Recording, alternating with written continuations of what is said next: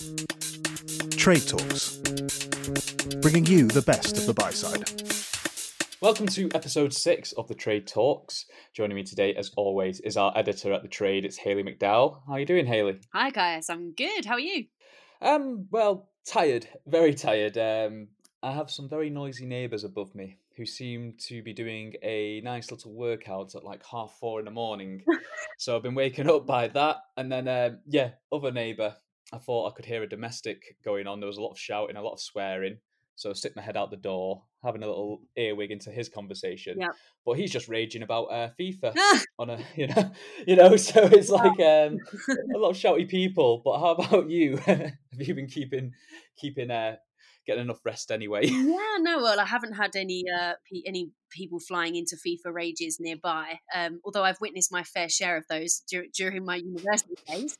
Um, but yeah, no, it's you know it's it's super loud where I am as well. I live literally on top of a train station. I'm sure people listening, I've told many of you about this before, but yeah, it's it's extremely loud um, where I am as well. And um, guys, it can it can be a bit of a problem when we're trying to do podcasts like this one. Am I right? That's true. I just shut all the windows while the guy was screaming, so we're not having any, you know, swear words in the background. But yeah, it can be a bit distracting. But Yeah. anyway, we have to make do. We're all working in our home studios. right. But uh, yeah. anyway, uh, let's go with a little bit of a show rundown and let's talk about what we've got going on in today's episode. Sure. Because we have a guest today, don't we? We have uh, Richard Worrell, who's going to be our trade talker on today's episode. super excited to talk to Richard. Um, so we're going to be talking to Richard at um, Janus Henderson, uh, and he's the head of EMEA Equity Trading. And yeah, we're going to talk about some really interesting things going on, uh, particularly on the um, the bid for shorter market hours, which is um, which is fantastic. So yeah, looking forward to that. And then um, we have our new little segment at the end of the show where we talk about the people moves. So we are talking about some of the biggest moves we've seen uh, people do in the industry. Yep. And as always with the show, we do a little rundown of some of the stories we've been looking at. So uh, we're going to jump into that in a minute. Great. The trade talking points. So, yes, starting with the first story, it's still kind of related to working from home. Uh, I'm talking about BidFX upgrading its uh, mobile app for remote trading. So, uh, a big demand for this upgrade as everyone's working from home at the moment. So, uh, traders who are working remotely can use the BidFX mobile app to trade and manage SpotFX forwards, NDF positions, and keep that all kind of secure. So, yeah, it's the latest upgrade to the BidFX um, mobile app, which went live on the 1st of June. And some of the features that will be included will enable traders to track and amend orders that have been entered via a desktop computer through a mobile device. So, what we're seeing again here, and especially with the FX and SpotFX, is that where people were using these desktops and you know many screens, maybe six screens, they're now using their mobile to you know connect with that and access that. So Yeah. it's another push with technology again, uh, working from home, lockdown, really forcing us to go into this uh, new technologies and kind of up, you know, put upgrades and meet the needs of the people who are working from home. So it's an interesting one to go with the whole lockdown uh, situation. Yeah, definitely. I think you know it's interesting to kind of imagine you know these massive institutions um, and and institutional investors sort of managing orders on an app. You know, it, it just seems sort of crazy, but goes to show how far technology's come. And and it, yeah, like you say, it kind of goes to show the uh, the recent developments with the lockdown. Um, I suppose you know demand for those kind of services um, services are definitely going to increase. Well, definitely. I mean, we've had it with we've been speaking to many guests, and we've had to actually tell them to disconnect from their uh, work cloud, which is connected to their work desktop in the office, because um, it's it's too many. Uh, too much going on, it slows down our recording. So, you know, just people are already doing it. How about you, Haley? What have you been looking at recently? Uh, yeah, so I I covered a story um, on Goldman Sachs and the uh, Sigma X periodic auction. Um, so yeah, really, really interesting uh, from Goldman Sachs here. They basically said that they saw a record trade of 24.1 million executed on um, its Sigma X MTF periodic auction last month. Um, so yeah, that was the trade was executed on the 27th of May. Um, and the interesting thing I thought was the fact that the trade size increased from 1.7 million at the auction initi- initiation stage to 24.1 million at the auction on cross phase. Um, and members were using the bank's market data feed to sort of monitor those changes in um, in indicative volume. Um, and Goldman did actually say that they're seeing um, their auctions result in in LIS uh, size trade, large in scale, large in scale size trades um, more often now, and and um, traders are using those sort of liquidity signals in its market data feeds. So yeah, some interesting stuff there. You know, I think periodic auctions were were once quite controversial um, as they emerged under MIFID II in Europe. Um, but I think you know, after a long debate in the market, people were very supportive of, of the, the, the venues, the the auctions, and I think the regulators sort of soon realised, following a lot of feedback from um, buy side, sell side um, exchanges all over, that you know these periodic auctions are are good venue venues, and they you know they include the ability to sort of show natural liquidity, they reduce costs, and they help firms achieve the, the MIFID two best execution um, endeavor. So, so yeah, I thought that one was um, particularly interesting. Was there anything else that you you've covered, Kais, that was that was particularly good? Yeah, so I just want to jump over to Singapore now. A lot been happening over there. So uh, Deutsche Bank is the latest to launch an FX trading engine from Singapore now. In sorry, in Singapore, they got uh, approval from the Monetary Authority in Singapore to let them join uh, BM- BNY Mellon, who also were another firm to establish an FX trading engine in Singapore. We first heard about this during a speech in the 29th of May when the managing director of the Monetary Authority of Singapore, Ravi Menon, said that Deutsche Bank and BNY Mellon will join the growing list of firms looking to establish electronic FX trading in the Asian region. It wasn't actually in a press release this news was released in, it was actually just included in a speech. So uh, they did release a press release a couple weeks after. And um, yeah, it's just again, Singapore is getting a lot of attention, becoming, well, trying to affirm themselves as they're basically place to be the central hub for Asia. And uh, when you've got companies like Deutsche Deutsche Bank and uh, BNY Mellon uh, joining. They're on the way to there, but that was uh, just two moves which um, came recently. Yeah, that's that's definitely an interesting one, and, and we've we've followed that sort of you know since the get go. I think it was XTX Markets that were the first to launch the uh, the first FX trading um, pricing engine in um, 2018 with um, with the, the um, Monetary Authority of Singapore, uh, all part of this sort of initiative and and this um, this plan that um, you know, the regulator wants Singapore to become a, a, global hub for for sort of price discovery and, and liquidity um, during Asian trading hours. So yeah, this is a, a big big um, news story that that's sort of been developing over the past two years. Um, and yeah, you know, Deutsche Bank, BNY Mellon, they they joined UBS Citi, um, you know, Jump Trading, BNP Paribas. There's a lot of, of major um, institutions that are on board with this with this particular project. Yeah, Standard Chartered as well. He they're also on board with this project. So oh, cool. yeah, you're right. Uh, yeah. Big names. What's caught your eye anyway? What else has caught your eye, Haley? Um, so quite recently, the the story that's kind of caught my attention is the fact that Six has finally completed its acquisition of the um, Spanish stock exchange BME.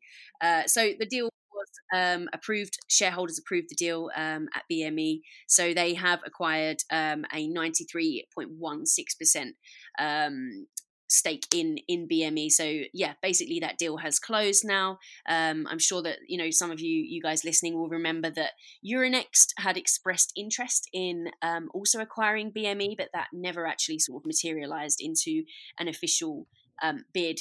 But yeah, that's that's done and um, confirmed now, which is fantastic for SIX. Um, and you know, it kind of puts them um, even further in the big leagues uh, for for the exchanges globally. So yeah, great move for those guys.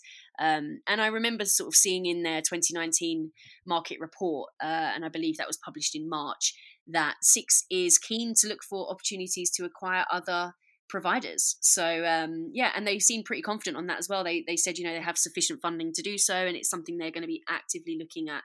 Um, you know whether the coronavirus pandemic will change that or not, I suppose is you know um, remains to be seen. No, yeah, it's an interesting story. I've wrote um, about this in the past, and uh, yeah, it's it's nice to have them finally complete it. And uh, you're right, yeah, Euronext were a bit slow to the gun, but um, it's also interesting you were just saying at the end because I know this is a part of uh, their growing strategy, which, um, like you said, they are looking to invest and take on more companies. But again, will this change now? Will they be put into like a different conti- continuity plan given the pandemic? It's Yeah. uh, all up for debate. So yeah, that's really good news.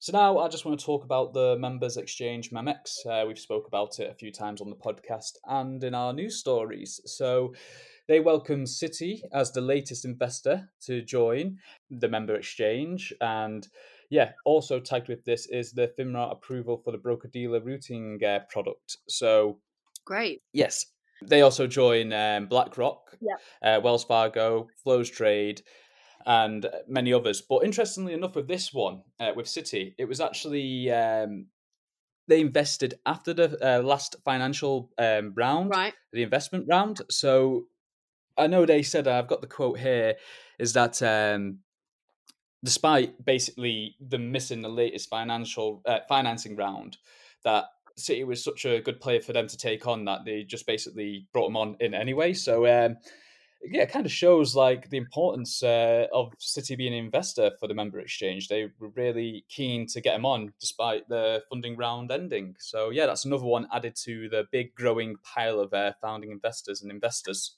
Yeah, that's an interesting one, and I think you know we're, all kind of sitting on the sidelines waiting for um for their launch on on the fourth of September. Um, Yes, they were delayed, weren't they? That's right. Yeah, they they did have to um, delay the, the the initial launch date, which was in July, I believe.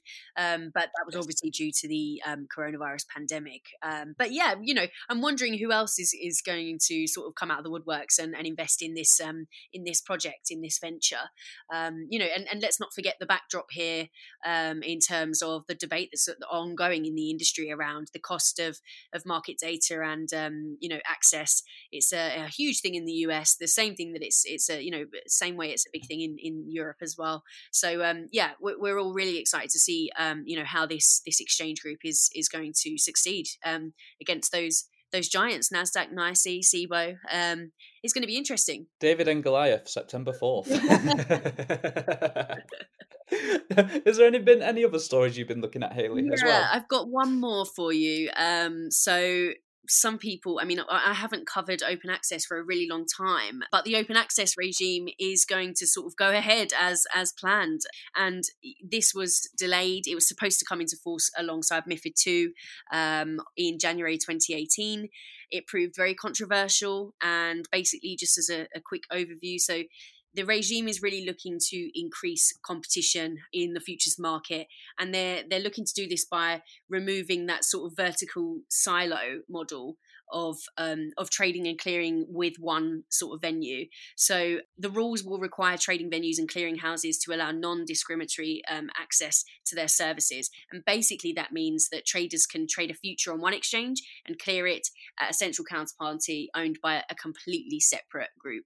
So um, yeah, you know the rules kind of make sense, but I think there was a lot of you know a lot of people were um, debating the the idea around this, um, but basically in the most recent update, and I believe it was on well sort of early June time, um, not too long ago even, but um, basically they're saying that it's still going ahead, and CCPs and trading venues are expected to have the capacity to process open access requests.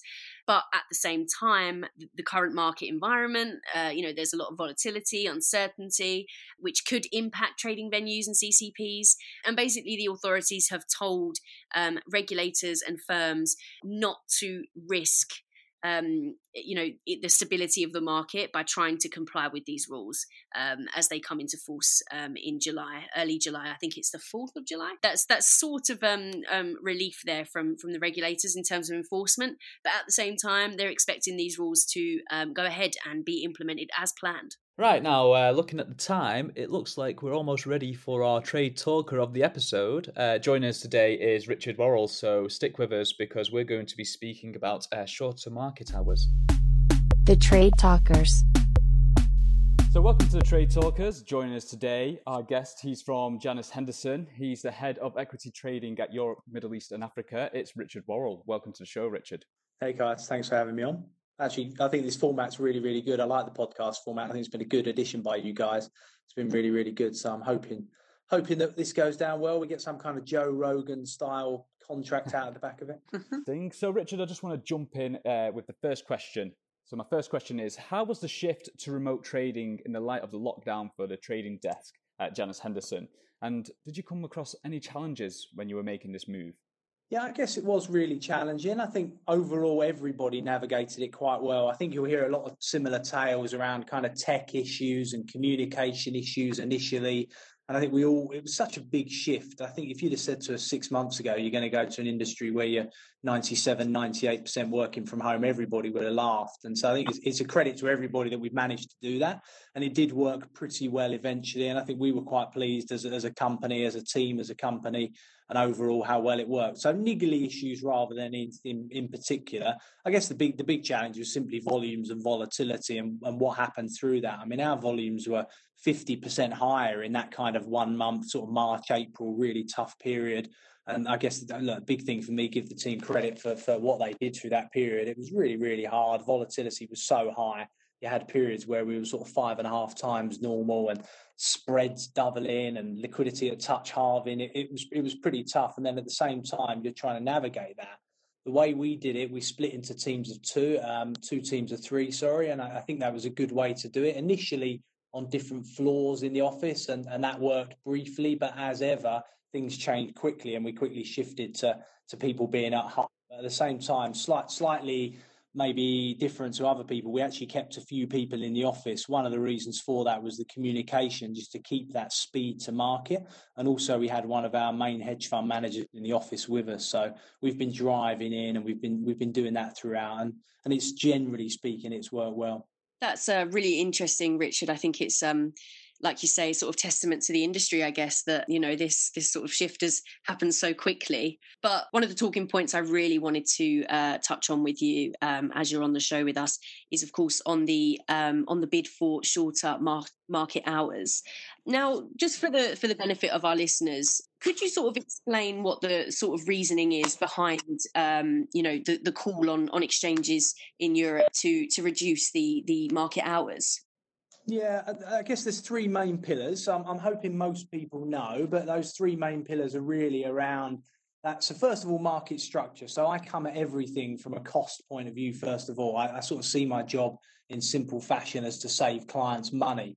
And, and I'll be thinking about that in, in every single way that I can. I always sort of say a basis point a quarter is the way I try and think about it. But the first hour is the most expensive hour of the European market and, and that's a fact. it's just simply shown that that kind of cost of trading in that period, a 1% ADV order basically costs double in the first 30 minutes that it does in the last 30 minutes. So I think we, um, I initially came at it very much from that angle. Let's look at that. Why are things not opening in the most efficient fashion? And I think let's try and tackle that. And I, I do think there's an element that in the US things open on more volume because they've got a slightly more I guess a fluid sort of setup in that the corporate results will come out about seven in the morning. You'll get the macro about half past eight. You'll get the open about half past mm. nine. And I feel like by that time everybody's ready. So, so that was always at the forefront of my mind. And then I think over recent years, you know, the diversity and culture that's changing in the industry. There's a great stat from Forbes that said 92% of millennials want flexibility. That's their top priority. And I, I just think that that's huge. And when we're trying to hire people, and you say to them, you'll be coming in, you need to be at your desk by seven, then you might stay till six, you might stay till seven, depending on when placings are in the evening. That they kind of look at you a little bit with obviously horror in their eyes, really. And so I think again, those you, you think, well, how do I attract kind of young, talented people? And then obviously retention around returners and maternity leave and paternity leave, and how do I bring different people in when they've just got that such that such long working day? It's really hard, I think.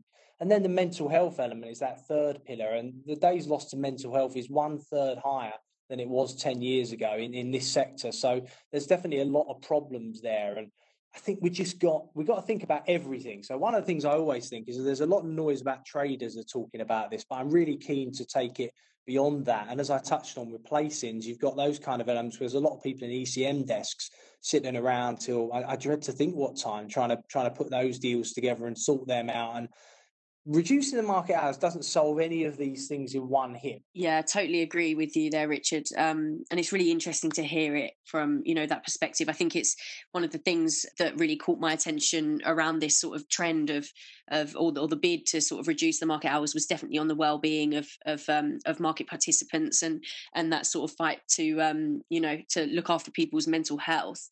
Interestingly, we had the responses from the London Stock Exchange's uh, consultation. What were your thoughts on on those responses? Was it was sort of a summary, wasn't it, from from LSE? But what were your thoughts on on that? I know one of the things that I really picked up on was the fact that if this is going to happen and we want to see these benefits, it, it, has to be done across Europe, and and there needs to be some sort of harmonisation among the sort of exchanges across Europe. But but yeah, what about yourself? What did you really take away from from the responses?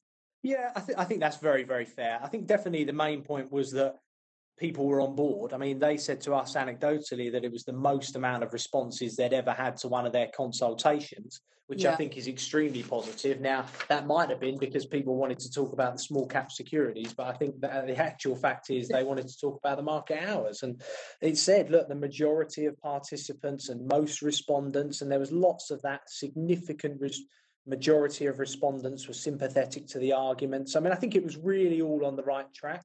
And I think we just need to, first of all, give the LSE a lot of credit because they were the first exchange to go public with a consultation, and that, and that and that's so positive to do.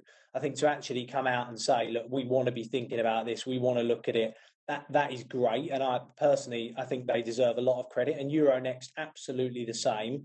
I agree with you that the talk about harmonisation to me it bangs home, and and kind of one of the reasons why I agreed to do this is as an industry, we need to push hard again and make sure that we all respond to the Euronext. If we've got a view, you've got you've got to express it. And I think 30th of June is the deadline. There's no doubt in my mind if we if we push that again, then then look, there's a, there's a wave there, and I think it's for the right reasons. I think that, that's that's the key, and I don't think there's any pushback when you look at. There's a couple of comments which will say some respondents, a small number of respondents in terms of the pushback. But generally, most people are on board. They get it. We're going to save clients money. We're going to help, hopefully, the diversity and inclusion, and hopefully, we're going to help the mental health. As I say, you don't solve these things. None of the change doesn't happen overnight. It takes a lot of time. And I think we're already a year into this process when we all sat around the table at the IA and then with AFME and these talks. You know, it takes a long time, but we're pushing in the right direction. And, and I think that's that's the key for me for with everything. I think it's all about working together to push things forward, and we do that really, really well at the at the IA, and I think we do it at Plato. I think we do it um, informally as an industry as well. We all have those chats. I mean, I do think that's one of the interesting things about this work from home environment and and everything that's happening. Just going back to that is the sort of social capital, and I guess the better word is intellectual capital. Do we? Is there something that we potentially lose when we're having when we're not having the water cooler moments, or potentially I'm at an IA meeting and then on the way out I walk out with somebody. I thought of something the other day where I was at um, a conference a couple of months before this this kicked off, and afterwards I had a chat with um, somebody I'd actually never met or spoken to before. I'll name drop him now, Christian Schalker at DWS. I've never spoken to him, never met him, and after the conference. I had a really good chat with him. We talked for 45, 50 minutes about lots of different things. I learned an incredible amount from that. Now, in a sort of work from home, everything's online world, you don't get that. So there's a little intangible there around intellectual capital. I've just realised I'm probably digressing, but I think you can hopefully tie those together in some way. I'm talking about everybody working together for the greater good, I guess. yeah, no, definitely, Richard. I'm conscious of time, so I, I really want to get onto this this next topic here, which of course is on the MiFID II uh, review. So this has been um, ongoing for a little while now and I know that you um, submitted your own response for for Janus Henderson to the to the, the consultation. Do you think perhaps you could summarise what your sort of key points were um, in that big review? I mean, it was a massive um, consultation, wasn't it? Yeah, it, was. It was a very, very big. It's a huge piece of work from them. I, I, give them a lot of due because we always want to try and improve the market structure, and, and ultimately that's what they're doing. So, so the reason we we responded and we did it publicly was to was to be constructive and to try and help everybody, and whether or not our views are valid or not, but they all form part of an argument. And so we thought it was right to put that in the public space, and I think most other firms have done that. And actually, when you read through them, it, it's quite fascinating thing to sit down and try and see it from their point of view and then try and find out where where the kind of happy mediums lie. So my big thing is I would encourage further dialogue. Let's keep the consultations and the constructive dialogue going.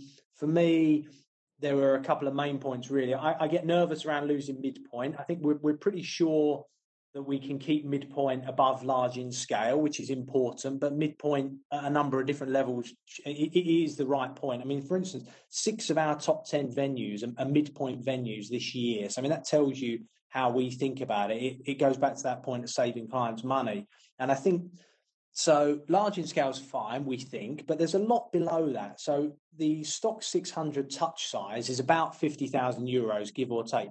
So if, if I get an order in, say, Vodafone, Sanofi, Deutsche Tel, that's half a million euros, for instance, I would have to go to the exchange and I would have to pay the spread every time. And the spread, well, at the moment, is it's obviously a lot higher, but but theoretically, it's four, five, six basis points.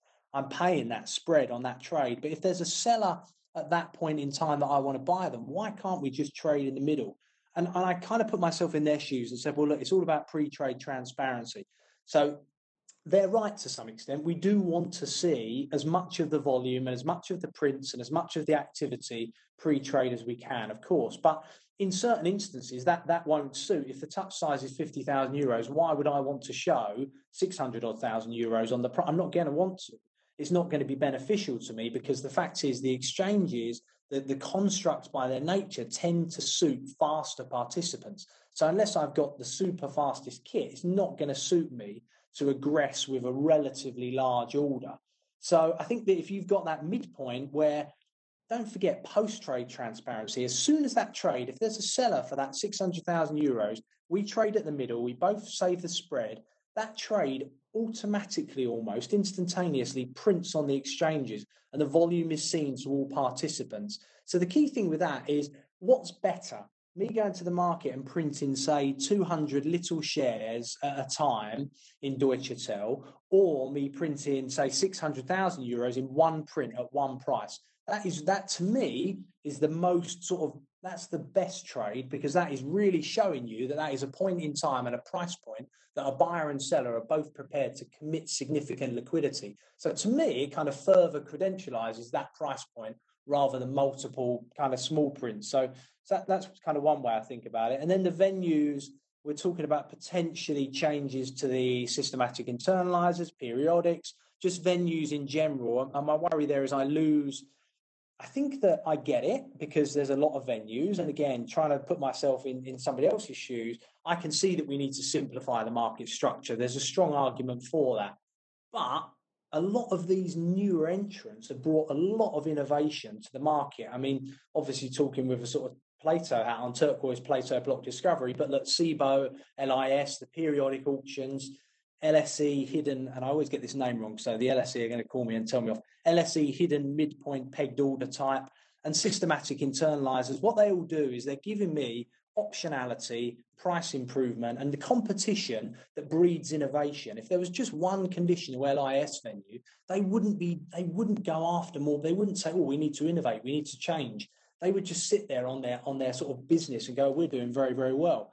So I, I think we've just got to keep the dialogue going, keep the competition going, and keep trying to get price improvement for our for our customers because let's let's try and save people's money. I totally agree with you, Richard. There, and I, I think you know I, I, started reporting on on the industry uh, sort of pre MIFID uh, MIFID two. And one of the things that I thought was um, really interesting was exactly as you said there, the you know the innovation that really sort of came out of that uh, with the periodics and the the uh, the block trading platforms. It's been super interesting to kind of watch that unfold. And I know that another really sort of key theme, um, sort of throughout everyone's responses to the uh, the MIFID two consultation was, of course, the the consolidated tape, uh, which came up in I would say I think every single um, every single response. So yeah, I mean, you you yourself, I, I believe, also mentioned the uh, of, of, the consolidated tape and and um, yeah, what, what were your kind of thoughts on on that the the consolidated tape? Yeah, I, guess in some ways it's quite simple. We all want to see all of the data as quick as we can to make sensible investment decisions. So I think in, in some ways it's sort of as simple as that. I can't see all of the activity that's happening in live time. So we, you know, consolidating it obviously makes, I, I think it seems to make a lot of sense. But I think that in recent times, I think kind of risk and liquidity for funds, you know, the analysis of that has become more and more important. And, and that's another really important way of looking at it. So when we look at So the difference between a Bloomberg, you know, regular London line and the EU line, for instance, the difference could be 40 to 50% of liquidity, but we don't always know exactly how addressable that is. So I think working through that and trying to make it as efficient as possible will, will be a great, great thing for the market. And I, and I do think it will help. And it's sort of it's sort of blue sky, I guess, scenarios are thinking it will help capital markets and price formation. It will help draw liquidity to markets. But I do I do think it will because if I get an order say mid-afternoon kind of time and it's a relatively large order. Unless i can see anything obvious in the market some sometimes i might hold off and wait for wait for an auction or just wait for a block. I won't necessarily touch the market because i don't feel 100% comfortable with with that kind of faster technology element and maybe i can't see all of the data or the prices. So there's just an element that maybe it holds people back and i think potentially, again, this is all, as I say, dream scenario that it does really help capital markets formation. But I, I'm completely with you. I think it was it was probably the one element that everybody agreed on, which was really exciting. Um, but equally, it feels like it's hard work. I'm, I'm not I'm not smart enough to know how we do all of this and how we put it together and who pays for it and how and but it, it feels like a real challenge. There's been, but again, some constructive um, comments. There's been some European Commission meetings on it that have been great. And, and we're all, what I like is we're all pulling in the same direction. And that's what we all should be doing. We should be all trying to go the same way and get things better and, and save clients money. Yeah, definitely. Um, I think it's it's interesting, isn't it? Or it will be interesting to see how um, if we all kind of do come to, the, to the decision to, yep, let's do it. Let's get the consolidated tape established. It will be interesting to see how that actually works and you know the logistics behind that. Um, but yeah, yeah, we'll we'll definitely be sort of watching watching the space. Richard, I'm afraid that's all we have time for, but um, thank you so much for joining us today. It's been a pleasure. Uh, thanks for having me on. Really enjoyed it. It was good fun.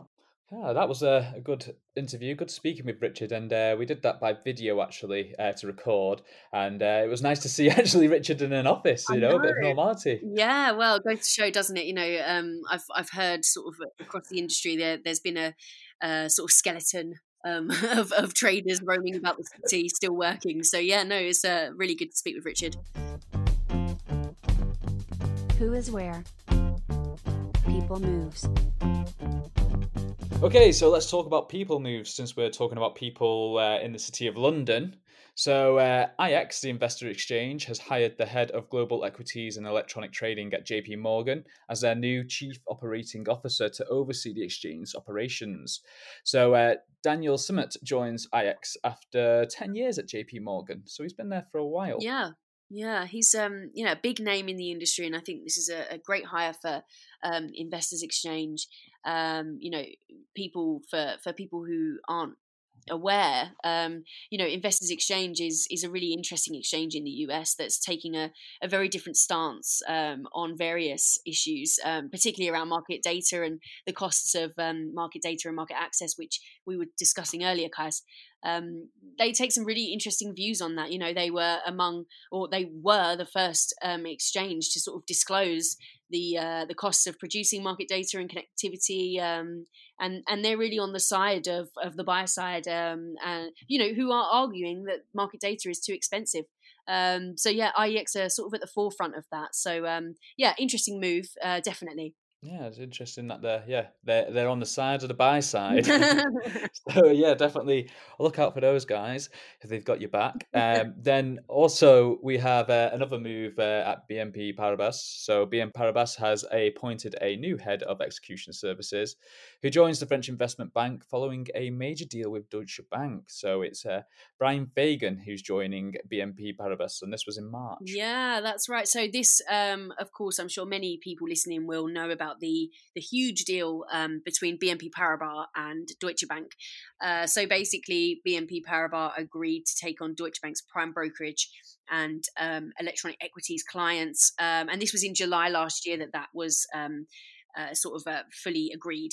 Uh, they they gained regulatory approval for the deal um, in November, and um, you know we at the trade we've been following this deal very closely. You know they've they've given us some interesting information on that deal in in several earnings calls, which um you know we we keep a close eye on. And uh, yeah, it looks like Brian Fagan has joined BNP Paribas as part of this sort of transition. Um, so yeah, and and you know he was with Deutsche Bank for for nine years, um, heading up execution services in uh, in the US. So yeah, another really interesting people move, um, and I expect that we'll see more of these kind of moves in terms of that BNP Paribas Deutsche Bank deal. Definitely, yeah. Now I just want to move to uh, Two Sigma because Two Sigma have made a hire. Yeah. So actually, they have. Uh, taken uh, Goldman Sachs' first uh, chief data officer. So it's quite interesting. He was the first one to hold this role, and he's uh, also got the ceiling role heading up the quantitative hedge funds at uh, Goldman Sachs. So his name is Jeffrey Wecker, and he will be coming on to Two Sigma as their chief technology officer to head up engineering at Two Sigma. Yeah, this is a really big sort of you know people move. I think in the industry, I saw a lot of coverage of it online.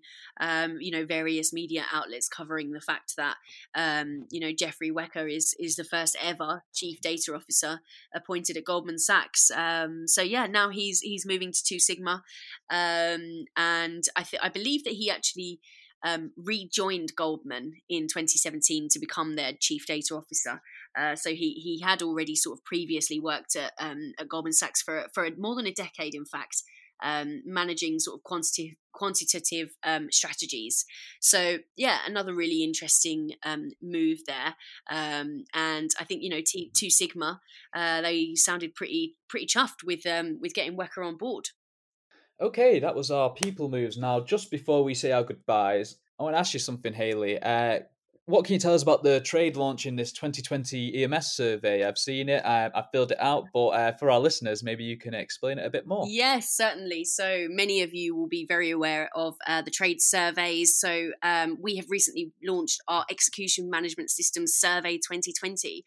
And uh, yeah, this is uh, really important for the buyer side to get involved here uh, to, to rate their EMS providers. The, the outperformers are recognized at the Trades Leaders in Trading ceremony. Um, and we do, in fact, you know, have plans to go ahead with that event. I know it's all very up in the air at the moment, um, but as it stands at the moment, we do have that um, event sort of ready to to take place on the nineteenth of November. Um, so yeah, for, for, for people rating their EMS providers, those providers are going to be recognized, or, or at least the, the outperformers in that survey are going to be recognized on that night. So, um, yeah, please do get involved. It's, um, you know, we get some really interesting findings from these. Um, and I believe that it closes on the 7th of August. So we've got plenty of time uh, to, you've got plenty of time to submit your feedback. Um, but yeah, really good, really exciting. Yeah, and that's easy to find. If you just go to the trade website, you will see it uh, on the main page. So just click in, uh, read the article, click the link, and fill out the survey, and uh, jobs are good. Un. But uh, that seems like that's all the time we have today, Haley. Yeah. Um, but it was good having a little uh, virtual catch up, hearing your voice over the internet. but uh, again, yeah, some good stories. And again, thank you all to the viewers and listeners clicking and subscribing to it uh, to the show. We know uh, we're getting a lot of popularity on Spotify, but don't forget you can get this on anywhere you get your podcasts. So just make sure you uh, subscribe and get uh, weekly updates when the new episodes come. So again, thank you all for listening. Goodbye. Trade Talks, bringing you the best of the buy side.